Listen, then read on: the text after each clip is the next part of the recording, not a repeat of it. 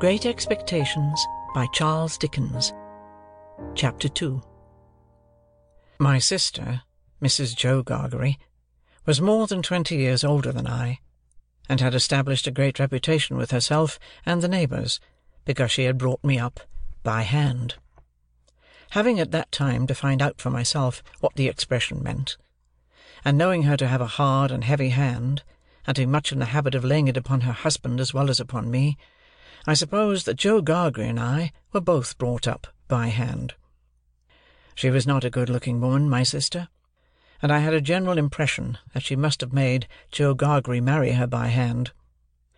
Joe was a fair man, with curls of flaxen hair on each side of his smooth face, and with eyes of such a very undecided blue that they seemed to have somehow got mixed with their own whites.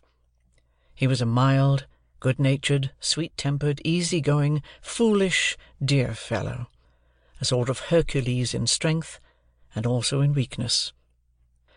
My sister, Mrs. Joe, with black hair and eyes, had such a prevailing redness of skin, that I sometimes used to wonder whether it was possible she washed herself with a nutmeg grater instead of soap. She was tall and bony, and almost always wore a coarse apron, fastened over her figure behind with two loops, and having a square impregnable bib in front, that was stuck full of pins and needles.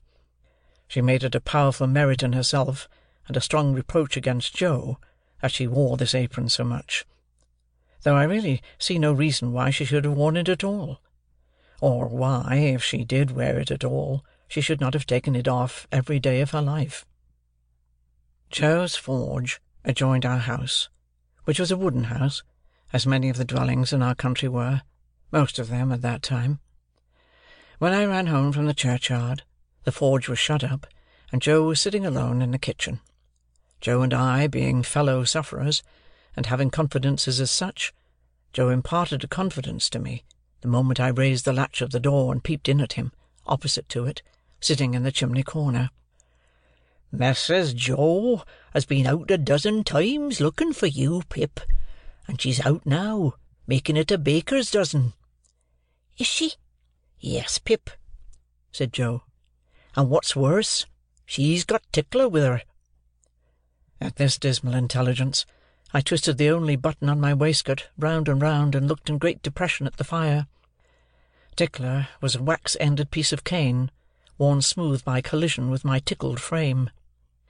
"She sot down," said Joe, "and she got up, and she made a grab at Tickler and she rampaged out. That's what she did," said Joe, slowly clearing the fire between the lower bars of the poker, and looking at it. "She rampaged out, Pip." "Has she been gone long, Joe?" I always treated him as a larger species of child, and as no more than my equal. "Well," said Joe, glancing up at the Dutch clock, "she's been on the rampage this last spell, about five minutes, Pip. She's a coming. Get behind the door, old chap, and have the jack towel betwixt you." I took the advice. My sister, Mrs. Joe, throwing the door wide open, and finding an obstruction behind it, immediately divined the cause, and applied Tickler to its further investigation.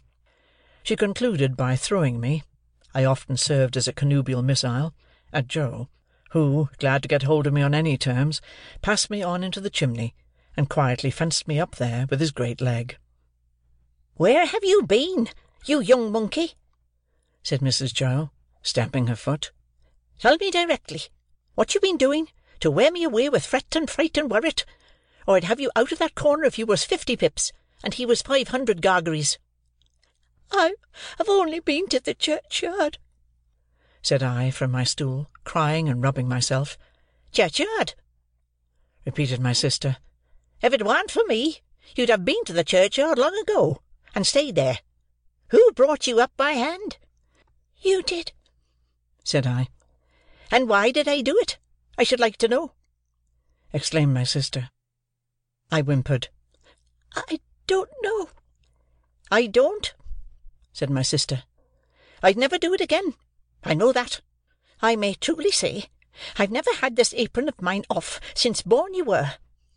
It's bad enough to be a blacksmith's wife, and him a Gargery, without being your mother?" My thoughts strayed from that question, as I looked disconsolately at the fire. For the fugitive out on the marshes with the iron leg, the mysterious young man, the file, the food, and the dreadful pledge I was under to commit a larceny on those sheltering premises, rose before me in the avenging coals. "Ha!" said Mrs. Joe, restoring Tickler to his station. "Churchyard, indeed!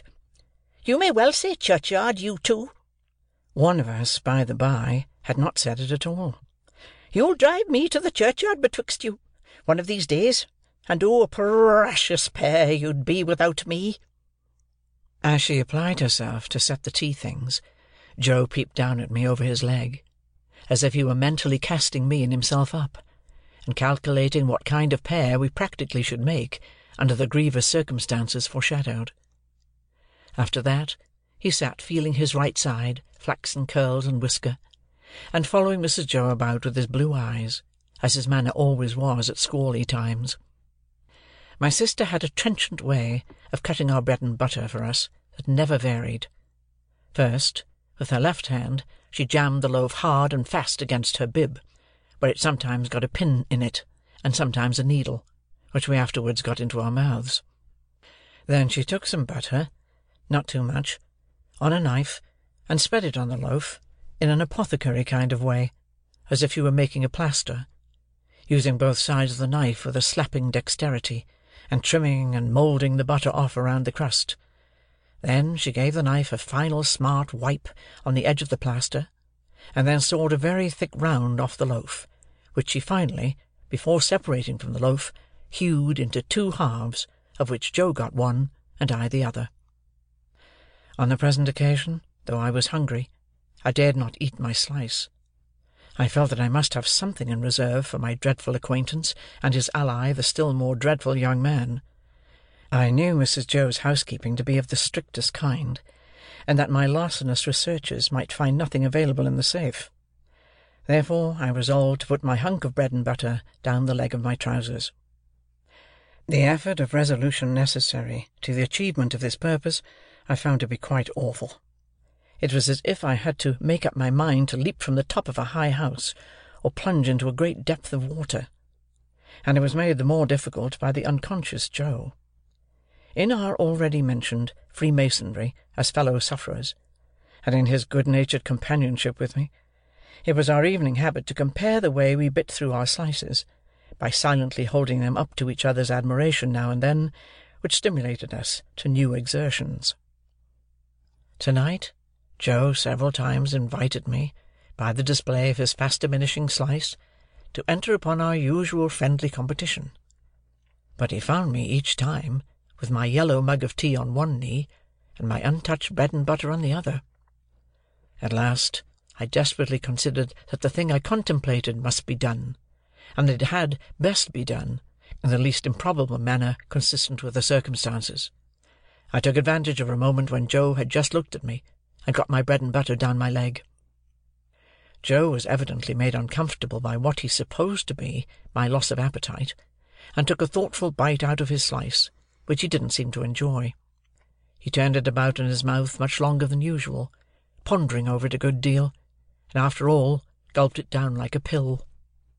He was about to take another bite, and had just got his head on one side for a good purchase on it, when his eye fell on me and he saw that my bread and butter was gone.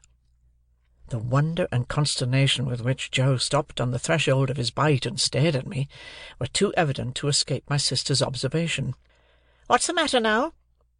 she said smartly, as she put down her cup. "I say, you know," muttered Joe, shaking his head at me in very serious remonstrance. "Pip, old chap, you'll do yourself a mischief. It'll stick somewhere. You can't have chawed it, Pip. What's the matter now?" repeated my sister more sharply than before.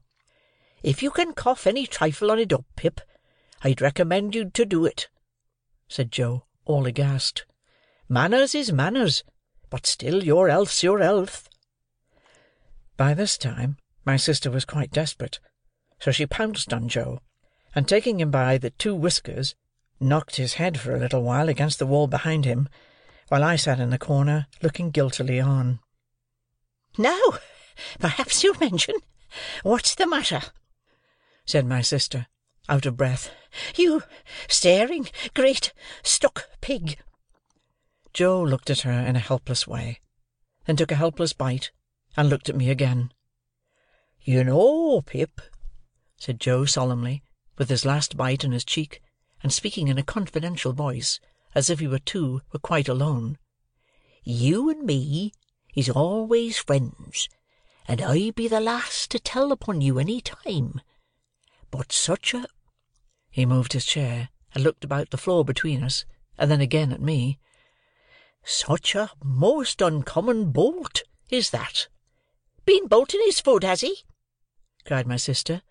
"You know, old chap," said Joe, looking at me, and not at Mrs. Joe, with his bite still in his cheek, "I bolted myself when I was your age, frequent; and as a boy I've been among a many bolters; but I never see your bolting equal yet, Pip, and it's a mercy you ain't bolted dead."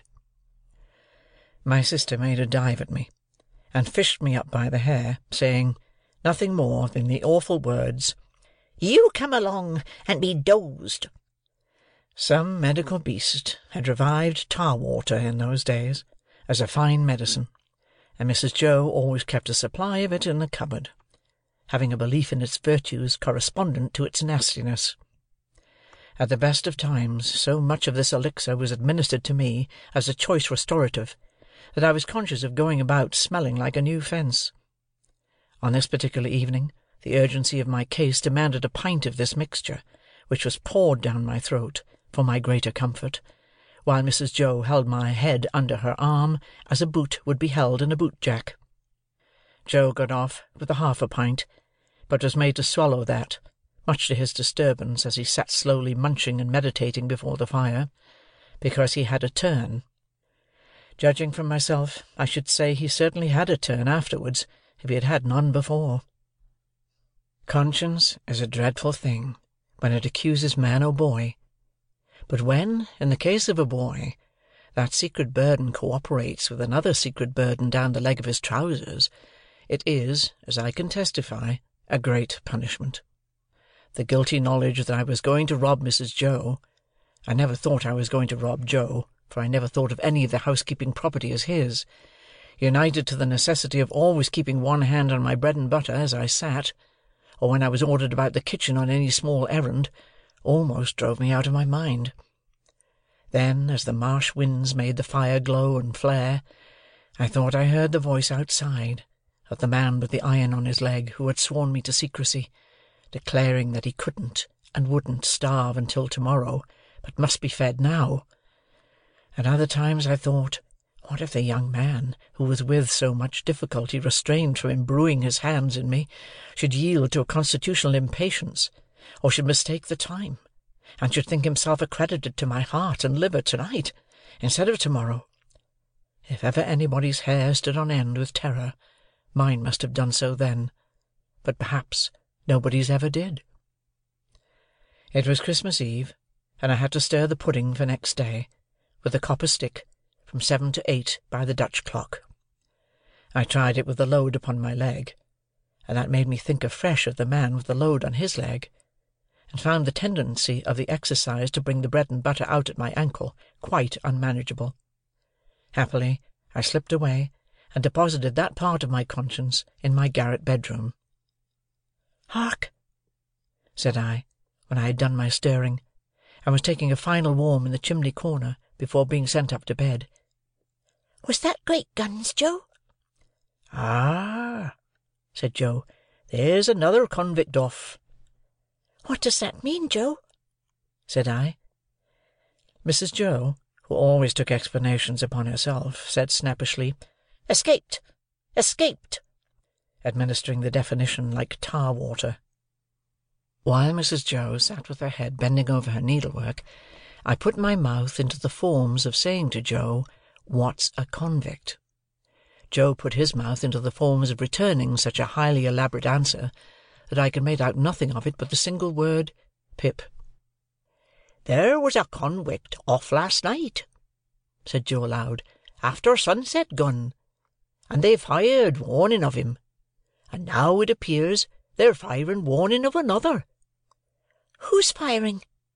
said I. "Drat that boy!" Interposed my sister, frowning at me over her work. "What a questioner he is! Ask no questions, and you'll be told no lies." It was not very polite to herself, I thought, to imply that I should be told lies by her, even if I did ask questions; but she never was polite, unless there was company. At this point Joe greatly augmented my curiosity, by taking the utmost pains to open his mouth very wide, and to put it into the form of a word that looked to me like sulks. Therefore I naturally pointed to Mrs. Joe, and put my mouth into the form of saying "her." But Joe wouldn't hear of that at all, and again opened his mouth very wide, and shook the form of a most emphatic word out of it; but I could make nothing of the word. "Mrs. Joe," said I, as a last resort, "I should like to know, if you wouldn't mind much, where the firing comes from." "Lord bless the boy!" exclaimed my sister, as if she didn't quite mean that, but rather the contrary. "From the hulks." "Oh!" said I, looking at Joe. "Hulks!" Joe gave a reproachful cough, as much as to say, "Well, I told you so." "And please, what's hulks?" said I. "That's the way with this boy!" exclaimed my sister, pointing me out with her needle and thread, and shaking her head at me. "Answer him one question, and he'll ask you a dozen directly. Hulks are prison ships, right across the meshes." We always use that name for marshes in our country. "I wonder who's put into prison ships, and why they're put there," said I, in a general way, and with quiet desperation. It was too much for Mrs. Joe, who immediately rose. "I tell you what, young fellow," said she, "I didn't bring you up by hand to badger people's lives out. It would be blame to me, and not praise, if I had. People are put in the hulks because they murder, and because they rob and forge, and do all sorts of bad, and they always begin by asking questions. Now, you get along to bed." I was never allowed a candle to light me to bed; and as I went upstairs in the dark, with my head tingling from Mrs. Joe's thimble having played the tambourine upon it, to accompany her last words, I felt fearfully sensible of the great convenience that the hulks were handy for me. I was clearly on my way there. I had begun by asking questions, and I was going to rob Mrs. Joe. Since that time, which is far enough away now, I have often thought that few people know what secrecy there is in the young under terror, no matter how unreasonable the terror, so that it be terror. I was in mortal terror of the young man who wanted my heart and liver. I was in mortal terror of my interlocutor, with the iron leg. I was in mortal terror of myself, from whom an awful promise had been extracted. I had no hope of deliverance through my all-powerful sister, who repulsed me at every turn. I am afraid to think of what I might have done, on requirement, in the secrecy of my terror. If I slept at all that night, it was only to imagine myself drifting down the river on a strong spring tide to the hulks, a ghostly pirate calling out to me through a speaking trumpet, as I passed the gibbet station, that I had better come ashore and be hanged there at once, and not put it off. I was afraid to sleep, even if I had been inclined, for I knew that at the first faint dawn of morning I must rob the pantry. There was no doing it in the night, for there was no getting a light by easy friction then; to have got one, I must have struck it out of flint and steel, and I made a noise like the very pirate himself rattling his chains.